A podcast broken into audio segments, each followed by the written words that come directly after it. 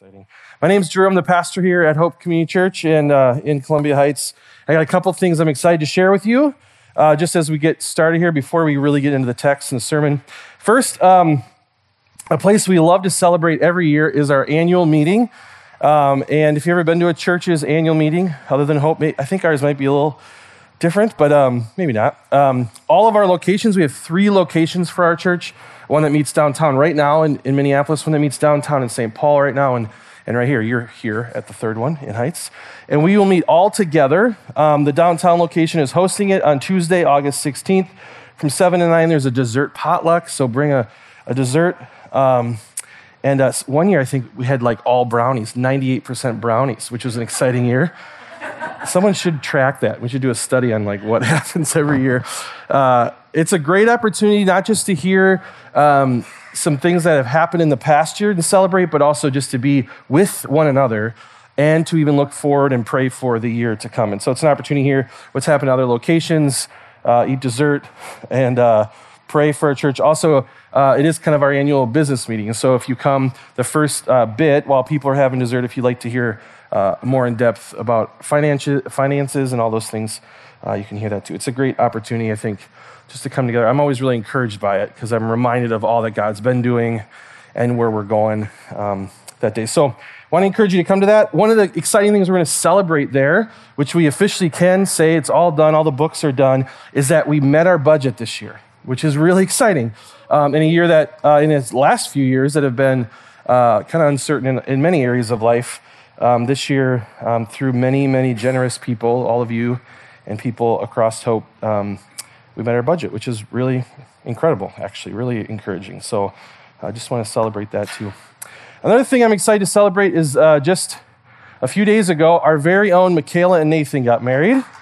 We want to celebrate that. You can clap for that. Uh, they got married. It might be one of the coolest places I've ever married someone. We got like we're on the cliffs uh, in the North Shore. It was pretty, pretty magical. If I had taken a few steps back, I would have been a goner. A friend of mine actually told me we were doing this, and he said, just don't die. That's all you have to do. It's like, oh, thanks for the encouragement. We're uh, really excited for them. And when you see them, uh, make sure you say hey and give them a high five and a hug and uh, thrilled for their marriage and uh, all that God's going to be doing. Encourage you to just join all of us in praying for them. Uh, maybe even ask them when you see them, hey, how can we pray for you? If you've uh, ever been married or been around people who are married, prayer is something that they need. So, um, encourage you to do that. One of the things that happened at the wedding, um, it was just really small. A few, a few family were there. Um, is that um, I got to meet um, a grandparent, and uh, really quickly we started talking. He was very uh, open to share about his life, and he had shared that recently he had uh, uh found out that he had cancer, and it was pretty serious. And he said that has kind of changed life, like direction of life and what we're doing, and how retirement looks. Uh, and I said, Oh, well, h- how are you doing with all that? And he said, I've never been closer to Jesus in my life uh, since, since I heard about this. He said, It still sucks, but I'm so thankful I'm so close to Jesus. And I thought, Wow, that's a kind of cool response. Uh, I, I, think obviously he kind of knew probably that I was a pastor since I just officiated a wedding uh, and knew, knew that I'd probably be okay with that, him sharing that. And he said, I, I just love I get to share that with so many people. Uh, and that this suffering through this and all the uh, unknown, he said, learning like how out of control, uh, how out of my control life really was, has only caused me to grow closer to Jesus. And he said, she kept sharing stories of friends who encouraged him in that and all those things, um, uh, which really helps us think about what we're going to think about today. Um, I've been thinking all week about this passage and what we're going to look at and what suffering looks like. And then throughout the week, I was kind of always thinking about that. Like people I'm encountering, I'm thinking like, I wonder how they deal with suffering. How do, how do I think about suffering? And then I met this grandfather, and he tells me, this suffering has, has brought me closer to Jesus. And it makes think, how, how, do we, how does he get there then? Is it just because he's older and like wiser and he's lived through things? What makes a person respond in that way to a really terrible thing, a, a, a thing that just shows off the brokenness in the world? You know, we all have many of those things that we would say are, are uh, cause us to suffer, from simple things like a broken bone, that's just a physical thing that we hopefully heals, to things like broken hearts that often feel like they don't heal, seeing suffering around us, from others, or maybe even to ourselves, we just see a lot of brokenness, right? Sin has caused a lot of brokenness in our world that can change us. It really does change us. And I think the gospel changes how it changes us. So when you ask someone how, how suffering has changed them, you might get different results. Even if you don't ask them, I don't know how often you say, hey, how has your suffering changed you? Uh, you might just witness it. I know in my own life, it can lead me to bitterness and, and anger often, sadness. It, it can cause me to shut out people or things. Often, suffering is, is how I make my decisions on what I'm going to do next. I'm not going to do that again because that hurts, or I am going to do that again. It doesn't hurt, or I got to be careful of that, or even the things I'm really passionate about sometimes become making sure no one else has to go through that. Suffering also has caused me in the same way as, as the grandfather I met has caused me to be thankful. It has caused me to learn how to endure hard things. And so this is really a foundational question that's asked in the world. If you, uh, when I went to college, I went to college for uh, comparative study of religion. So I got to meet lots of people who practice different types of religion, different, different types of worldviews. And this is really the core question that many of them had. That's really the core question as we met and talked through what they believed. This is where it, it got to. It got to what is a problem in the world? And so, what is your religion or your worldview? How does it solve that problem? And many times, the answer to what was the problem was suffering, or some version of the, of the brokenness around us, the pain. And so, there's many different ways to solve that suffering or that pain or the brokenness or solve the problem with the people who are causing it. In fact, there's multiple religions that the goal is to just figure out how to, to ha- be able to ignore pain. If you can get to the point of not, not, not feeling pain, you've reached the pinnacle. In Christianity, it's different. And that's what my hope today is that we get an opportunity to look at what does it look like to respond to suffering? How does Jesus respond to suffering? Um, I think this is hopefully encouraging. I've been encouraged this week to look at the reality of this. And also, I've asked many hopesters, uh, a, lot of, a lot of you, kind of how you deal with this. And I'm excited to share with you some of that I've learned just this week in asking that question. So, we are in a series, not on suffering, but a series going through the story of the Bible in 16 verses. We're taking 16 stops through the Bible. Uh, to hopefully to hopefully give ourselves maybe a reminder or maybe for the first time what are some of the kind of moments throughout Scripture that, that tell the whole story of the gospel. The whole, the bigger story, not just Jesus died on a cross, but the whole story to better understand why that is such an incredible moment in the story of who God is. And so we've got to go through a bunch of these stops already. We're already all the way around today to the suffering servant. And we're doing this as a way to, to help ourselves continue to, to read scripture and, and maybe even see the bigger picture. And also, I think, help us continue to be pointed to Christ um, as we read scripture and as we go about our day. So, a few things as we just go real quick. We're make some stops here. We started with creation, as God creates all things, and it's very good, and it shows off our very good God, and He creates human beings in His image. He creates us to be a blessing. He creates us to care for the things around us and care for each other and to be with Him. So, those key things, right? For us to be a blessing, to be with Him, to love God and love those around us well. Um, it doesn't work real well or for very long. And Adam and Eve, the first of the people, decide to turn from God. They're encouraged by a serpent, Satan, who comes and says, Does God really care about you? Does, does he really not want you to eat from this tree? And they decide to be disobedient and think maybe we don't need God. Maybe God's holding something back from us. Maybe we could have that and do that on our own, get through it on our own. The theme we'll see throughout all of Scripture so they eat from the fruit, and sin and death enter into the world. And right as that happens, God makes a promise. He says, It's, it's not going to be good. Death has entered and sin has entered. You've separated yourself from me. You're turning away from me. But he makes a promise that he would come back and redeem, that he's going to stick with his people, and that one day Satan might bruise the heel of the one who will rescue them, but that person will crush his head. And so there's this great, uh, like, kind of first gospel we hear that God is going to take care of this. There is going to be redemption. And then we start hearing these great stories, this great narrative that we've maybe many of you have heard as you've grown up in the church that continue to point us to the same thing. We see sin in the world, people turning from God, and God comes to people, often people that we wouldn't have picked, often sinners and broken people, well, always sinners, broken people. He comes to Abraham and says, I'm going to bless the world through you. Abraham was not worshiping God, he was a nomad, and he says, I'm going to make you someone who, who is uh, someone to look up to in their faithfulness to me, and someone who has land, who has a family who's established. And so God is going to make his name known through Abraham. Through Abraham's family, the tradition continues that God comes to them and says, I'm going to make uh, this king come, the king who's going to finally rescue my people, and it's going to go through the line of Judah, who's in the line of Abraham. And we see in there that uh, that family, God's family, becomes enslaved in Egypt. And uh, maybe you've heard this story where uh, God's people, uh, Moses goes to the Pharaoh and says, Let my people go. And uh, Pharaoh says, No, a bunch. And God shows off his power. He actually shows off how he has power over all uh, what they think are the gods of Egypt. And the last the last plague he brings, the last showing of his power, he says, I'm going to kill all the firstborn, which would be Pharaoh and all these important people, unless you're willing to sacrifice this innocent lamb and put the blood over your door. And so there's this event we call the Passover, where death passes over God's people because of their obedience to him in that sense, and then he rescues them out of slavery.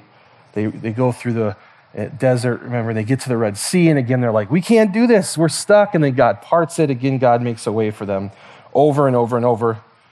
We see that then forever celebrated within God's people. His, the Jewish people still meet every year to, to celebrate this Passover event when God rescued them and made them free. In that, we see the law created. God comes and says, Hey, I want, there's a certain way I want you to live. And if you're unable to live by these standards, then uh, if, you, if you can live this way, you'll be my treasured possession, but if not, uh, the penalty is death. And the law comes to kind of indicate to us, to say to us, hey, um, you can't do it again. I'm the one who will do it. I'm the one who will make a name. I need you to rest and cling to me. The law over and over tells us, I'm not going to live up to this. I need a God who can put an end to death and sin. And in that, they raise up a king, King David, uh, uh, who is one of the, the greatest of kings, but still not nearly the king that they need. And God says, through this line, this is still the same family line, I'm going to establish a kingdom that will last forever. And finally, the truest, best, right king will come and establish his kind of kingdom, not just your kind of kingdom. That's where we find ourselves today. So if you can feel this build up, there might be anticipation by God's people this time of like, there's going to be a king and he's going to come. He's going to be victorious. God's promising this king is going to save us. He's going to rescue us. It's going to be so good. There'd be kind of, for me, there'd be this image of this mighty king, right? That's going to conquer. There'd be a story that I couldn't wait for the king who, who ran into battle and un- unscathed took out all the enemy and comes back and we celebrate and he tells the stories. And for years and years, we hear the story of the, the mighty king who went into battle uh, and destroyed all of the enemy and is powerful and strong, and no one can mess with him. And kids would have action figures, and they like, My king's better than your king. You could never mess with my king. You could never touch my king. I think that's just like this built into this strength. And that really is what happens. God's people over and over are looking for this one who would overthrow and make their kingdom great and their name great, which we see over and over, right? About their name. And today we hear a prophecy uh, that says something different it says uh, this king is going to come and they're going to suffer. it's, it's not going to look like he rolls into town and takes out the bad guys and then establishes his throne. It actually is that, but not how you think it's going to be. This kingdom looks different. This mighty king who's coming is going to look much more like a slain lamb who's been sacrificed than a mighty king with his armor on and his battle stories. This king will actually be one who uh, will do this alone as his people abandon him. In fact, some of his people yell for him to be crucified. And so today we look at the suffering servant and this different kind of king, this different kind of rescuer that we have, and it comes in a very different way than we maybe expect. And so today we look at the suffering servant. We look at Isaiah 53. The Lord has laid on him the iniquity of all of us. Today, we're going to look at just this suffering idea. Um, and so, usually, when we're talking about the gospel, we don't just stop and like, Jesus died on a cross. Have a good week. Uh, we, we share about the, the incredible news that he rose from the dead.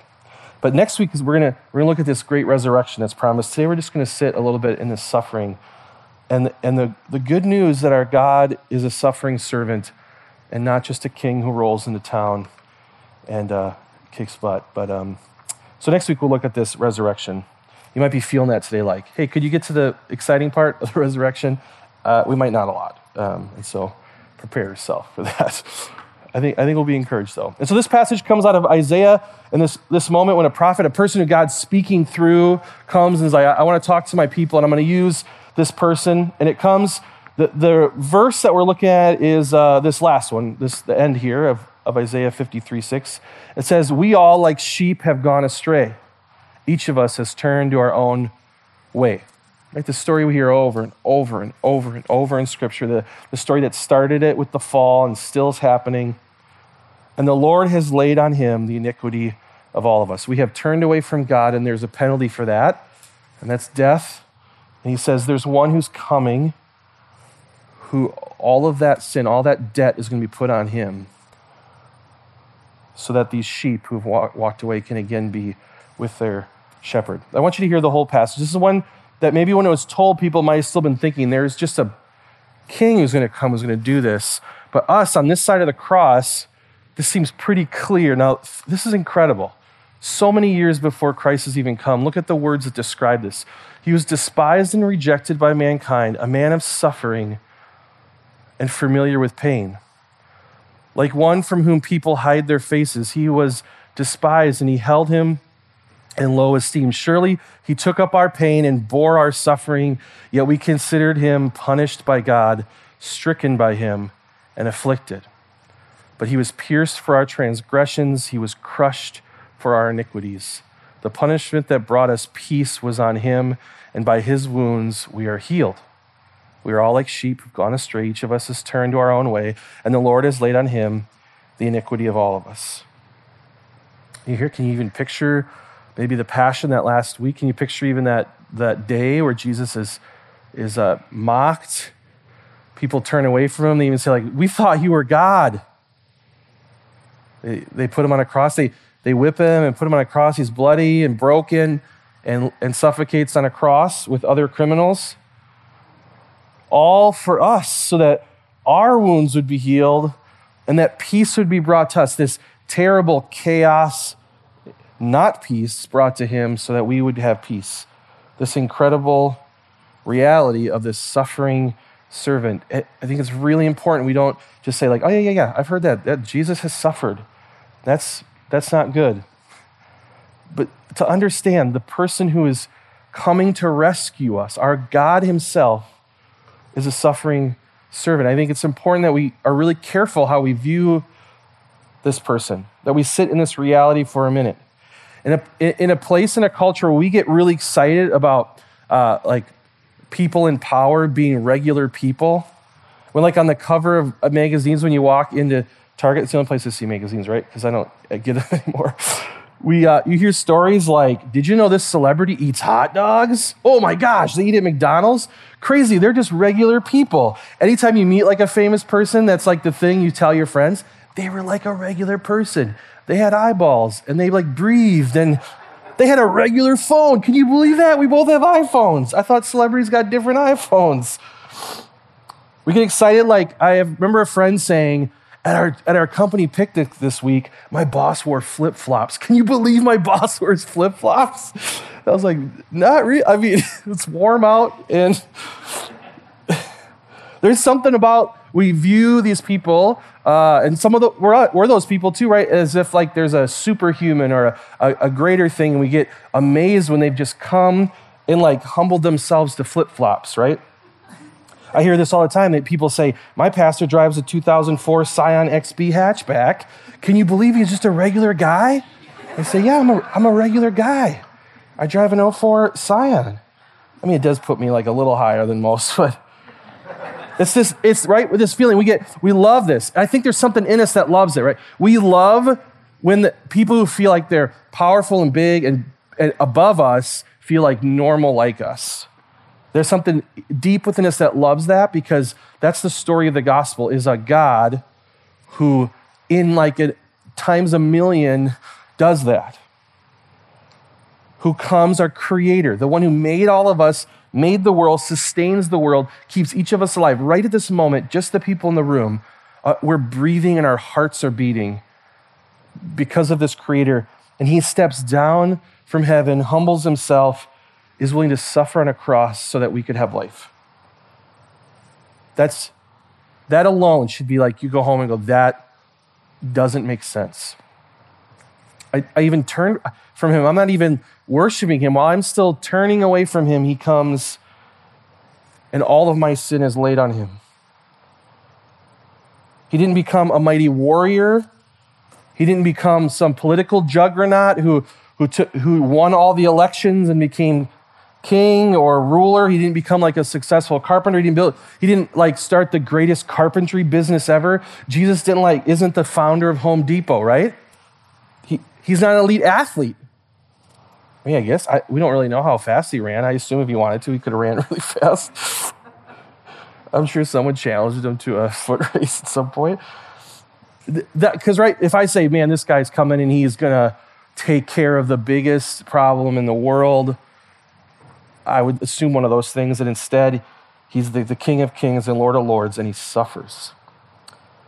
Not because he was guilty of sin, but because we were, and he wanted to pay for us. A servant, our suffering servant, for you and me and this family, he pays our debt, makes us free so that we could be called family. And that's, that's the gospel. That's his good, good news. This kingdom that's so different than any kingdom I would build. And this is why we're a church, so that we can gather and remind ourselves of this. I think all week I'm reminded of other ways of success that end up not actually being as successful. And today we're reminding ourselves of this servant that in the story of Scripture, they're being told he's coming. We get the benefit of he's been here and he'll come again. And they are waiting for this king to come. And hope we um, use uh, we, we talk about this is kind of our, what we do. If someone says, hey, what do you guys do at your church? Uh, I would say, well, we try to be gospel. We try to understand the gospel in community, and that community is on a mission together. So there's this great thing called the gospel. It's just good, the good news that we just heard, right? We just heard about this God who's willing to come and rescue us and save us. And we do that together. It's not just on our own. And then together, we're also on a mission.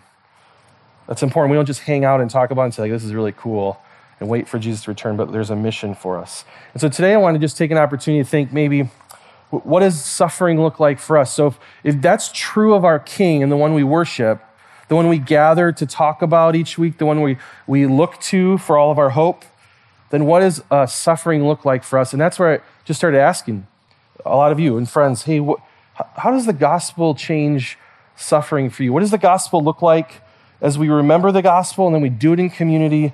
Uh, and we do it on mission. What does suffering look like kind of in this? How does suffering affect these categories? So that's my hope now. I just want to share with you some things that some of you have shared and some others that, I, that I've found shared in some passages, I think, that show what is the, how does the gospel change suffering? How does a Christian suffer differently, knowing that we follow and are even filled with the same spirit that filled the suffering servant who had come? If the one who leads us suffered like this, uh, then there's an expectation even that we get to suffer this way until one day things are made right. So that's my hope. So, one of the first people I asked this week this question and was all week thinking about this answer was our friend Sarah Nelson. Some of you know Sarah. She's our youth ministry coordinator. Um, she's fantastic. Sarah's a person who I am like incredibly thankful for as my own daughters get to sit with her and learn from her as all of all the youth here at, at Hope as she leads our youth ministry. Uh, she's one, and, after you hear things like this, you're like, I'm thankful that that's the woman who uh, is encouraging our kids. I asked Sarah, we were actually both having trouble making our computers print. So we were in this, we were suffering. we, were, we got a new copy machine I Hope, which is very exciting. I love copy machines, but we could not get the drivers to work on our computers. And we were sitting there both frustrated with our, um, it was not drawing us closer to Jesus. We were frustrated and angry. And I said, hey, since we're sitting here suffering, how do you, how would you say the gospel's changed your suffering? And knowing a lot of her story, I, have seen it in her. And she said this great thing. She said, The gospel changed my suffering from something I avoided, suffering, to something I lamented. And she clarified that later. She said, like, lamenting is saying, like, this is real and it hurts and it's really hard. I'm not avoiding you. It, you're real. Like, almost embracing, like it's happening. She said, something I avoided to something I lamented, something I could endure. Said, for many years I thought, I can't, I can't get through this. And now I feel like I can endure it. From, from doing it alone to suffering with God and, and his people, not his people. That was my error, not hers. She didn't say is people. Um, this is great. Just this alone, right, is worth the ticket today. It's the gospel changes us from something that I would avoid, spend actually maybe a lot of time avoiding. I know in my life, how much of my day is spent just to avoid something that could be painful, to something that I can lament. I can just say, yeah, this is real, this hurts, and something that I, I can endure. And from doing it alone to doing it with God and with people. That alone, right, is, is a huge change. I'm not, I'm not just alone suffering in this. Even I don't even want people to know I'm suffering because that might, that might expose me. That might make me look, I don't know, weaker, less successful. Some might go like, man, if they're suffering from that, I mean, who knows what else they're not good at or can they even do their thing or their job? So I was really encouraged by this, and this led me to a few passages I want to encourage you with. Why would the gospel do this? Why would Sarah's life be changed in this way just by understanding the gospel? How could suffering change? So, a few things just to share. There's a lot to talk about. Suffering could be like a 10 week series we could do about all kinds of suffering, but here's some things I think could be helpful. This is from Romans 5. Therefore, since we have been justified by faith, we have peace with God through our Lord Jesus Christ, right? This is this is the same gospel we hear over and over throughout Scripture. This peace that is brought to us because Jesus would suffer for us. Through him, we have also obtained access by faith into his grace in which we stand, and we rejoice in hope of the glory of God. So, through him, we have obtained this access. So, faith in him. I believe that Jesus has done this work. He is the suffering servant. He did go to the cross and die. He suffered this way. He rose from the dead. Yes, I believe that's true. That is true. And because of that, I have a hope. I have a hope. So, because of the gospel, right? Just want that's what Romans, beginning here, Romans 5 is saying. And then it says, not only that, that's true, but we rejoice in our sufferings, knowing that suffering produces endurance, and endurance produces character, and character produces hope. And hope does not put us to shame, because God's love has been poured into our hearts through the Holy Spirit who has been given to us. This is a pretty, this is a passage that I would just easily read over and go, okay, cool, yeah, yeah, yeah. Sufferings can help us be better, right? Like if it doesn't kill me, it'll make me stronger, kind of thing. Look at the wording here. Not only that, we rejoice in our suffering. I don't just go like, okay, I'll, I'll get through it, whatever. I can get, it's not fun, but it's going to make me stronger. I'm going to rejoice in it while I'm in it because I know that as that happens, it's going to produce this endurance in me, this patient, patient suffering. And this endurance is going to change who I am. And that person I am is going to be, become a much more hopeful person. And then it ends again by reminding us of the gospel. For while we were st- still weak, at the right time, Christ died for the ungodly, for one will scarcely die for a righteous person though perhaps for a good person one would dare even to die. But God shows his love for us that while we were still sinners, Christ died for us. Another reminder of our suffering servant, right? He didn't die because you were awesome. He was like, man, you guys are so good to me. I'll take this one. I'll die this time. We were not good, and he was willing to die for us and suffer for us. And so these two things, right? This gospel changes how we look. Oh, that's supposed to be on hope, not through that changes this. Those gospel truths, right, in orange, that we're justified by faith, that we have peace with God, that's obtained through faith from grace's gift, right? Basic gospel, good, good gospel that we need to hear over and over. Christ died for us, ungodly people. While we were sinners, the, the suffering servant would come, produces in us hope. That's what changes. That's what changes our suffering is hope.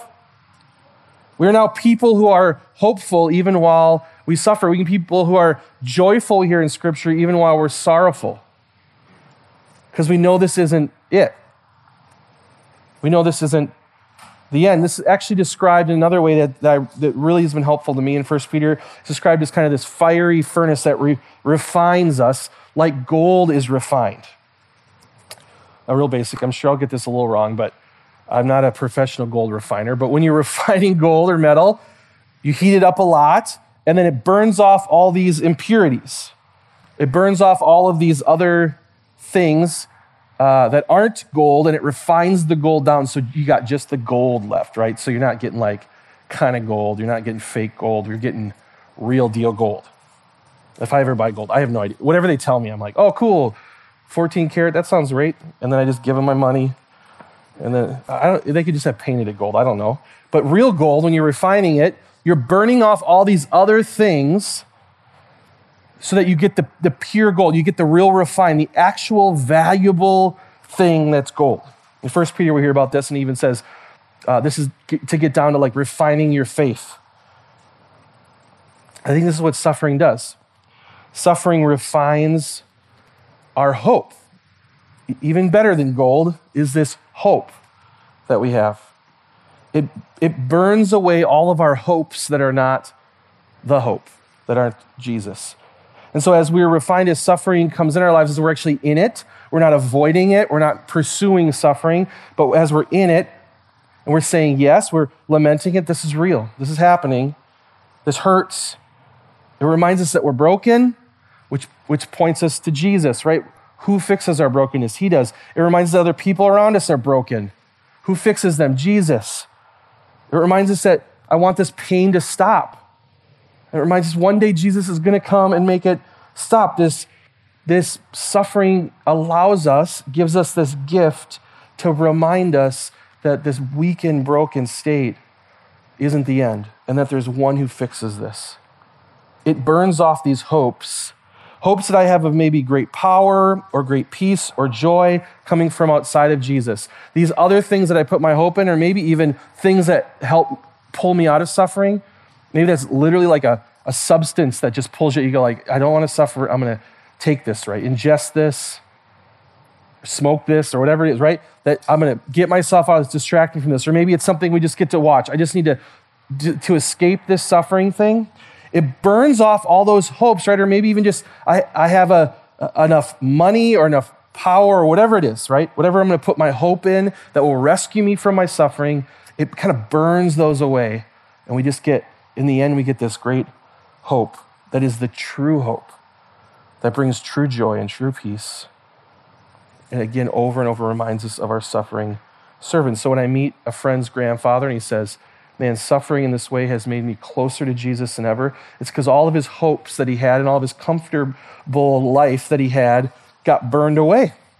And now he goes, It's really hard, and I'm so thankful. I have hope like I've never had before.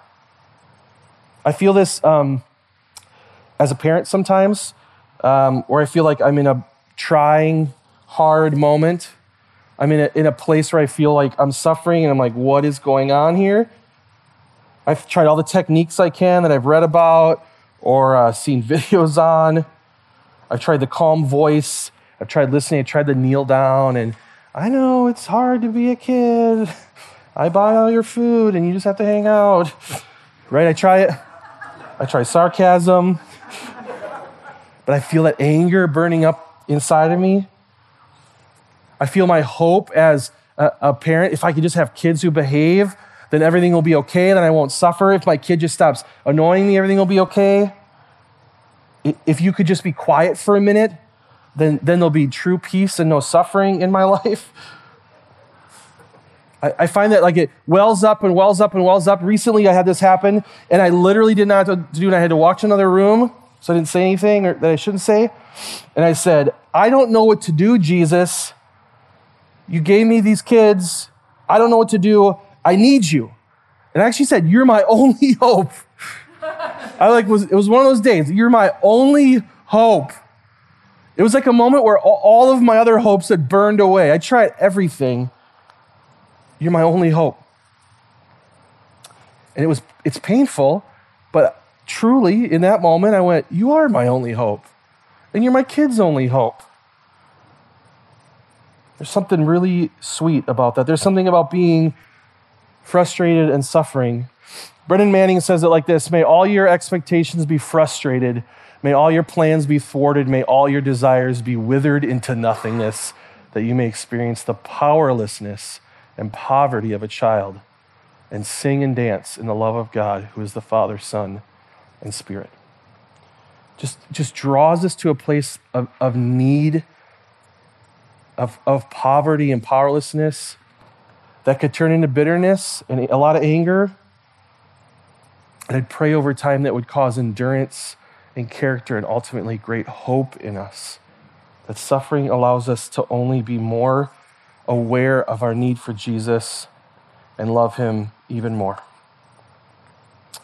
Another thing that happened this week to me was uh, we had the opportunity to go uh, to Michaela and Nathan's wedding on the North Shore. We haven't really hung out as a family up there. It was, it was pretty magical. And we stayed at a cabin. We just were trying to find a random cabin. I was unaware of how hard it is to find somewhere to stay. Apparently, the North Shore is popular here in Minnesota. And weeks before, you can't get anywhere. Thankfully, we found a place. It was a little set of cottages that this couple had uh, bought and kind of restored. They were awesome. And they were called the Bell Sheep. It was called the Bell Sheep Homestead. And I thought, that's a weird name. Maybe their name's Bell or Bell Sheep. And we got there, and I'm literally praying. I'm reading, like, okay, how, how, how do I help our church think about suffering? And I read, we open their little, like, welcome to the Bell Sheep Homestead. You know, here's the Airbnb rules and whatever. And, uh, and they have a, a little story. They're like, this is why we're called Bell Sheep. I don't know how much this is true, but the parable, this story is, is perfect. It's a story of a shepherd who has a sheep who continues to go wayward. The sheep continues to run after other things and other people and other sheep and continues to get hurt. Breaks its leg, gets all like nasty, matted up, gets the sheep dreadlocks, you know, and eats stuff it shouldn't.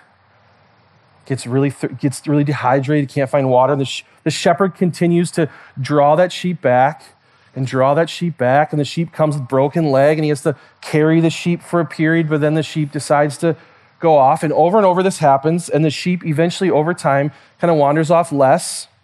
Because each time they wander off, they experience suffering and brokenness from other sheep and from other things. It's kind of like they go to these other hopes, right? And, and then the shepherd grabs them again and holds them and cares for them and takes the, the dreadlocks out of its fur and cleans it. And over time, the sheep realizes through all this suffering that the shepherd has never left them and that cares for them. And actually, their only hope in living and having a good life is to stick with the shepherd. And so the sheep sticks with the shepherd. And over time, the sheep becomes loyal and with the shepherd and, and lives a really good life. It's cared for, it's loved, and so eventually the shepherd puts a bell on the sheep to indicate this is a, a, a loyal, a loyal sheep. The sheep is, gonna be, is with me. And the bell indicates as the bell rings each time as the sheep walks that I'm a sheep who's realized that this shepherd's all I got. And in the process, the bell then becomes this kind of beacon for the rest of the sheep, and the rest of the sheep begin to follow this sheep. And so that sheep starts uh, ultimately brings the rest of the sheep to the shepherd, knowing, hey, guys, this is the one who cares for us, who loves us, who brings life to us. Stop doing your other stuff. Come here. And so that sheep leads the other sheep towards the shepherd. And so they, they name their cottage after Bell sheep because they're like, because they wanted, that's the kind of life they wanted. They wanted to be a life that was dependent on the shepherd and that would ring the bell that others would know there's a good shepherd that loves them and cares for them. I thought, what a cool thing, right? Like, uh, we're just staying at this random place, and I'm so encouraged by this story in their little pamphlet. It reminds me of Second Corinthians. But we have this treasure in jars of clay to show that this is all surpassing power is from God and not from us. We are hard pressed on every side, but not crushed, perplexed, but not in despair, persecuted but not abandoned, struck down but not destroyed. We always carry around in our body the death of Jesus so that the life of Jesus may also be revealed in our body. For we who are alive are always being given over to death for Jesus' sake, so that his life may also be revealed in our mortal body. There's this image, right, of these clay pots, this image of, of, uh, of brokenness, of that we're just these, these weak clay pots that would be broken unless, unless there's this all surpassing power, this one who keeps them alive, keeps them together, holds them, heals them, fixes them. And so, not only is suffering an opportunity for us to rejoice in it because it brings great hope, but it's also an opportunity to show off really a mission, right? What it, that there's a God who is all powerful. Really, to kind of, in a sense, ring a bell to say, hey, there is one who cares for us, who keeps us together, who fixes us, even as we suffer, even as we break. This passage ends with this Therefore, do not lose heart. Though outwardly we're wasting away, yet in, inwardly we're being renewed day by day. For our, for our light and momentary troubles are achieving for us an eternal glory that far outweighs them all. So we fix our eyes not on what is seen, but what is unseen. Since what is seen is temporary and what is unseen is eternal. So, in this passage in 2 Corinthians, reminding us uh, this is how God's kingdom works, right? This strength comes as we suffer, knowing that God is building us and restoring us and ultimately, right, building that hope within us that right now the current struggle, the current suffering is only make, bringing great hope to us and us closer to our good shepherd. And so, as we just think about all those things, a few things, as I just made a list this week.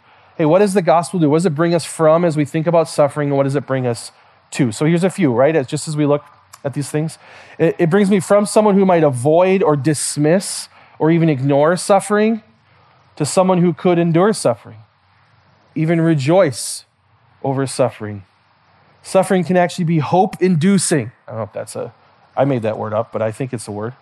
It can actually, right? It can actually build hope in us. If I want to become a more hopeful person, suffering actually changes that in me as I continue to cling to the one that is truly my hope. Hope, uh, suffering uh, can bring us, the gospel brings us from being alone or maybe even ignored or even the only way out of suffering is our own strength, to a place where we do it with one another and we're willing to share it. And it actually humbles us that I can say to a friend, uh, and they say, How are you doing? I can say, Not great.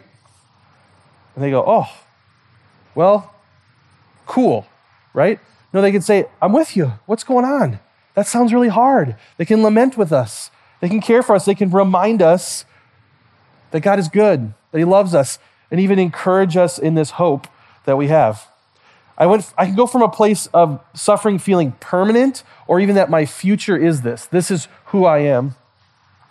My future, to understanding this suffering is temporary. That is a now but not always kind of thing. As I know the gospel, I know that Jesus will come back and he says, I'm making all things new. It says in Revelation, these things won't be a thing. And so I can look to that future hope. I go from an, an unwanted identity. How often is our suffering how we identify ourselves, even how we might identify another person? That's the guy who's got that thing going on. Instead, we get to be identified with Christ.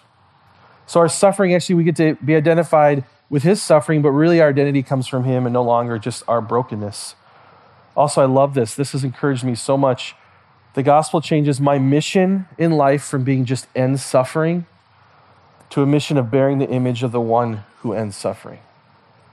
That alone, right, would change my week. If I went, okay, my goal this week isn't just to end this pain, but my mission now is that I get to bear, bear witness and bear the image of this one who ends suffering. As I asked some of you a few things that were really helpful in this. Uh, a friend sent me this. This is from the uh, Christian Counseling and Educational Foundation. Uh, they recently just asked um, people what, was, what has helped you endure in the midst of depression? One of the things that many people, many of us even in this room, suffer from every day. They said they had 365 people respond to them. What's helped them in their suffering? And these are the things, I said almost all of them had the same things. It's a daily time in Scripture supplemented by something spiritually good. It reminded them who God is, where their hope lies. Time in prayer, just time with God and with others in prayer was, was part of that. Time with people who understand and care well. Are you seeing here? This is like the gospel in community. And they shared just why is routines they meant. Just how do you continue to build time in your life so you keep doing things. Uh, they share in the, in the article, I'll share this this week in our, our weekly update, just how important it is to not just sit and consider your suffering, but to keep moving um, even in it. This is a little quote from this, this uh, uh, research they had. It said one person wrote, I ruminate on things that are so unhelpful. Those ruminations were about how God was displeased with me, but those who endure work hard to not, not give these questions or their answers the last word. Instead, they turn to Jesus because they have a faint memory that he loves us and has freed us from our sins by his blood. And they know they will not find life anywhere else. Right? It's being refined over and over and over, burning away our hopes that don't bring life to the one who brings life. We're actually even about, I'm going to welcome the band back up. We're about to sing some songs, and many of the hymns we sing share these same truths, right? All unholy and unclean, I'm weighted by my sin. I feel the suffering. On thy mercy I rely. Give me Christ, or else I die. My hope for life is in Christ. Again, we get to look to him, pardon for sin and a peace that endureth. I want a peace that endureth thine own dear presence to cheer and to guide, strength for today and bright hope for tomorrow. Blessings all mine with 10,000 beside. This image of the believing and knowing the gospel and a great hope that we have, and blessings as we do this together. Another hopester said, I can share that I'm suffering. I asked just how, well, how do you think about suffering? I can share that I'm suffering and know people listen, care, and pray. Where this, this person mentioned, uh, they're talking about their small group. They said, the one of the things that helps me my suffering is my small group because I can share that I'm suffering and know people listen, they care, and they pray. They are with me, reminding me of Jesus. The hardest part is being honest about my suffering. Maybe you feel connected to that. He said, It's hard. So I, I don't want to share it because I think they're going to view me differently. And then I do share it, and I'm so thankful that I share it. And lastly, there's a, a person at Hope who suffers kind of chronically, they probably will always suffer with some very, very hard physical pain. And I was with her once, and she asked how I was doing. And I always feel weird saying how I'm doing because I'm like, oh, my kids were hard today you know, and they're like, I have terrible pain all day. I can hardly move. And I'm like, oh, okay, I don't, can I share that I suffer? And she really wants to know, I want to know how you're suffering. How are you doing? How can I pray? And I said some suffering that I had. I said, hey, now this has been really hard. And I, and I noticed this over and over and over as I shared with her, as she asked for, you know, months as we, we got to know each other. She'd always say a similar thing. She'd always say, isn't it good that Jesus will return and make everything new? I started noticing she never told me how to end my suffering. She only would remind me that Jesus is coming to make everything new. I thought, you are a woman, I don't know if, I don't know many people who suffer in the way you do, like physically with pain. And there's like a hope in you uh, that's been refined in you. Um, that even when you're with me, instead of just saying, How can I help you get out of this pain you're currently having? You remind me of the great hope that's far greater gift to me than you just helping me out of this pain. Hey, I'll watch your kids for an afternoon so you can not have to, you know, feel uncomfortable. Instead, isn't it good that Jesus will return and make everything new? That's our hope today, friends. Uh, as we consider this, a few things to think about. We're going to take some time to reflect on this good news.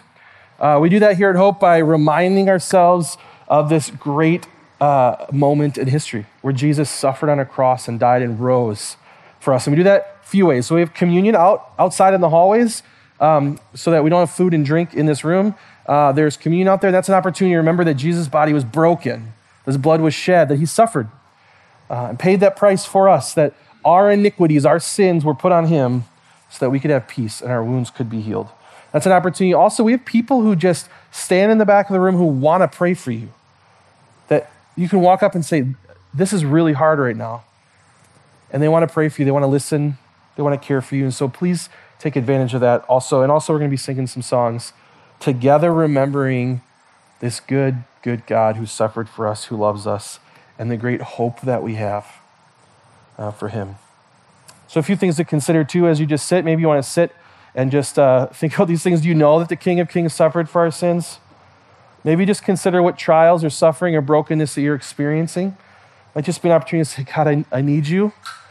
It's okay. Maybe you've been feeling like you're hiding, even like, ah, I don't want to bother God with this thing. It's an opportunity just to give that to Him. Consider how do you suffer and who suffers with you. And what does your suffering say to the people around you? It says a lot. And so consider that, how God works in you. Let me pray for us, and we're going to worship our good, good King together. Lord, thank you for your goodness, your kindness that you would give yourself for us. Us, those who are sinners, have turned from you to make our names great, but you're willing to suffer for us. And I pray as we suffer each day that it would cause us to cling to you, that you would refine us, that our hopes that are not of you would burn away, and that we'd find great joy and hope even in the midst of really hard things. And that people would see that. They'd say, what, How is that happening? And they would know you because of how you're using us in our suffering. I love you, Lord. I also pray right now for courage for people who are, uh, don't want to share their suffering, that right now you could give boldness that they would be willing to share, maybe even right now in our service, to share with uh, a new friend in the back that would pray and care for them. We love you, Lord. You're really good to us. We pray this in your good name. Amen.